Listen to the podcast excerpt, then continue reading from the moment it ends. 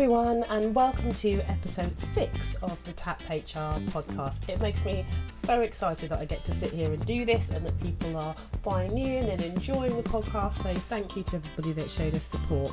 Uh, today, you've just got me, but hopefully, that'll be enough. Um, and today, we're going to be talking about quiet quitting.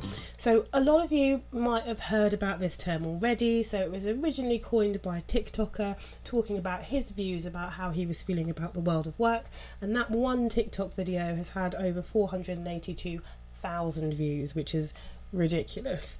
Um, and within that video, he talks about how he's no longer subscribing to the hustle culture. He's no longer going to um, suspend his work life balance to be doing things that are above and beyond for his role, and how he doesn't feel that work should be life, and that actually he's just going to do what he wants to do in relation to you know, just doing his role, not going above and beyond, just doing his role in its its entirety. People have started talking about people that are, in their view, kind of hardly working, um, and it's kind of turned into this topic that a lot of people have been talking about. Um, for me, quiet quitting really should be split into two separate factions. So the first one being, I guess, what the original TikToker was talking about. So that view that you're not going to have your work encroach into your life and you want to f- focus on your work life balance. To me, quiet quitting for that really isn't the right term. I don't think saying that somebody is doing their role and focusing on their work life balance means they're quitting their job. I think that means that they're putting some time into to them and they're doing what they're contractually obliged to do.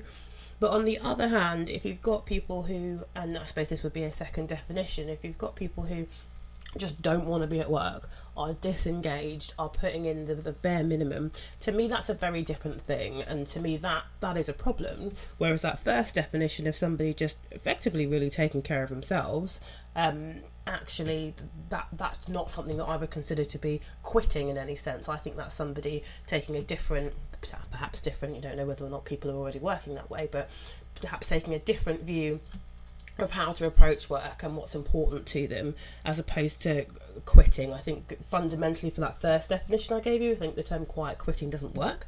But for the second term, where we're talking about someone who just doesn't want to be there and is putting in the bare minimum, yeah, the term does work, but they're very, very different things. And essentially, what we're talking about here is engagement, right? So we're talking about how engaged your people are in being in the workplace. Um, and that is something that, as employers, you can obviously look to, to deal with and look to manage. And I think sometimes when we're talking about engagement and what we expect from our employers, or employees even, sorry, we forget that our people make our business. So, yes, I'm a people person, yes, I work in HR, but I think sometimes it's really easy to forget that businesses don't run without people, or at least they don't right now. We haven't got into that whole um, Terminator Gen- Genesis situation where um, the machine's taken over, but at the moment, people make our business. And I think if you see issues with engagement within your people, talk to them. I think that's the easiest thing to be able to do is talk to your people, find out how they're feeling, have ways to be able to understand where their heads are at, um, and look to address any issues that you've got um, with people being engaged.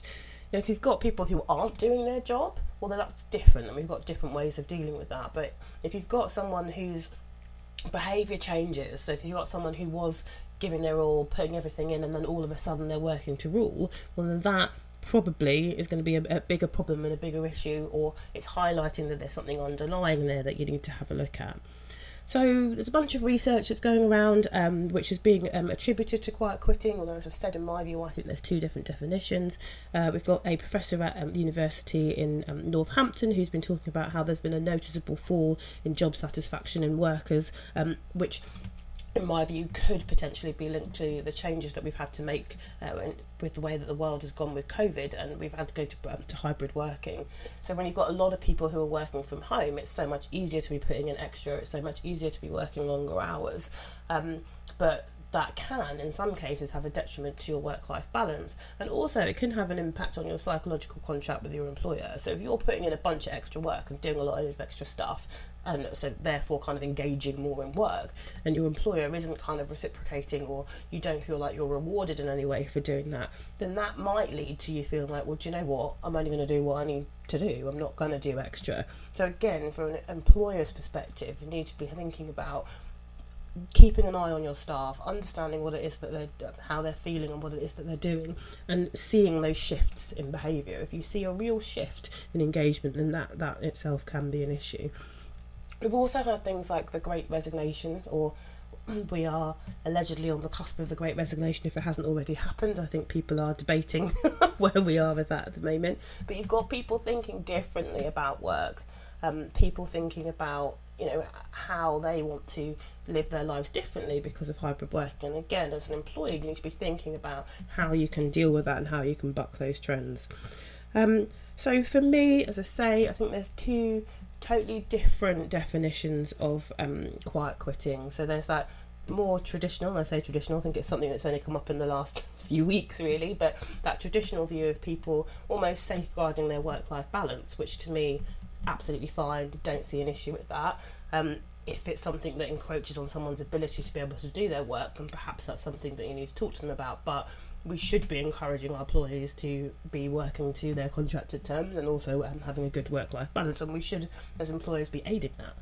But if we're talking about that second definition, so that person that is checked out and just doesn't want to be in work, is doing the bare minimum, and you're seeing a shift from their behaviour, and that there's a shift from being a diligent employee to that, then that's an issue. And that's, to me, is about engagement, not necessarily quietly quitting. Although I can see how the term kind of works in that second definition.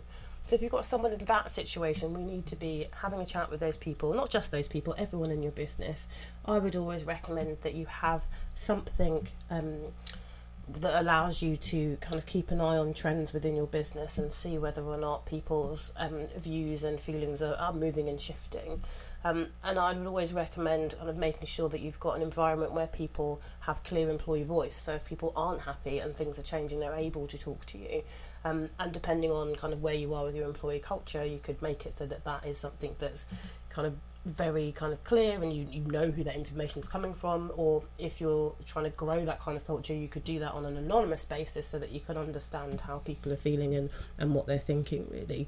Um, but for me that kind of regular temperature check and understanding of, um, of how people are feeling is really important there are lots of tools out there that you can use to see how employees are feeling. Um, obviously, there are um, various businesses that I'm associated with, like Thermometrics. Um, there are also other companies out there that will help you with managing and keeping an eye on the temperature um, within your business. So, I think that's probably all I've got on quiet quitting. I could go on and on, but for me, there's two different definitions. That first definition for me about work life balance that I don't think the term fits, and that second definition where I think it does, but actually, realistically, we're just repackaging talking about employee engagement. So I hope that was really helpful. Um, I would love to hear your thoughts on quiet quitting. Feel free to pop me an email at hi there at taphr.co.uk. Tell me a little bit more about what you think on quiet quitting. So, as always, I have to give you my standard disclaimer. Um, everything in this podcast is for guidance only. Do seek your own legal advice when it comes to employee relations related issues. You can see all of our podcast terms by heading over to our website at www.taphr.co.uk.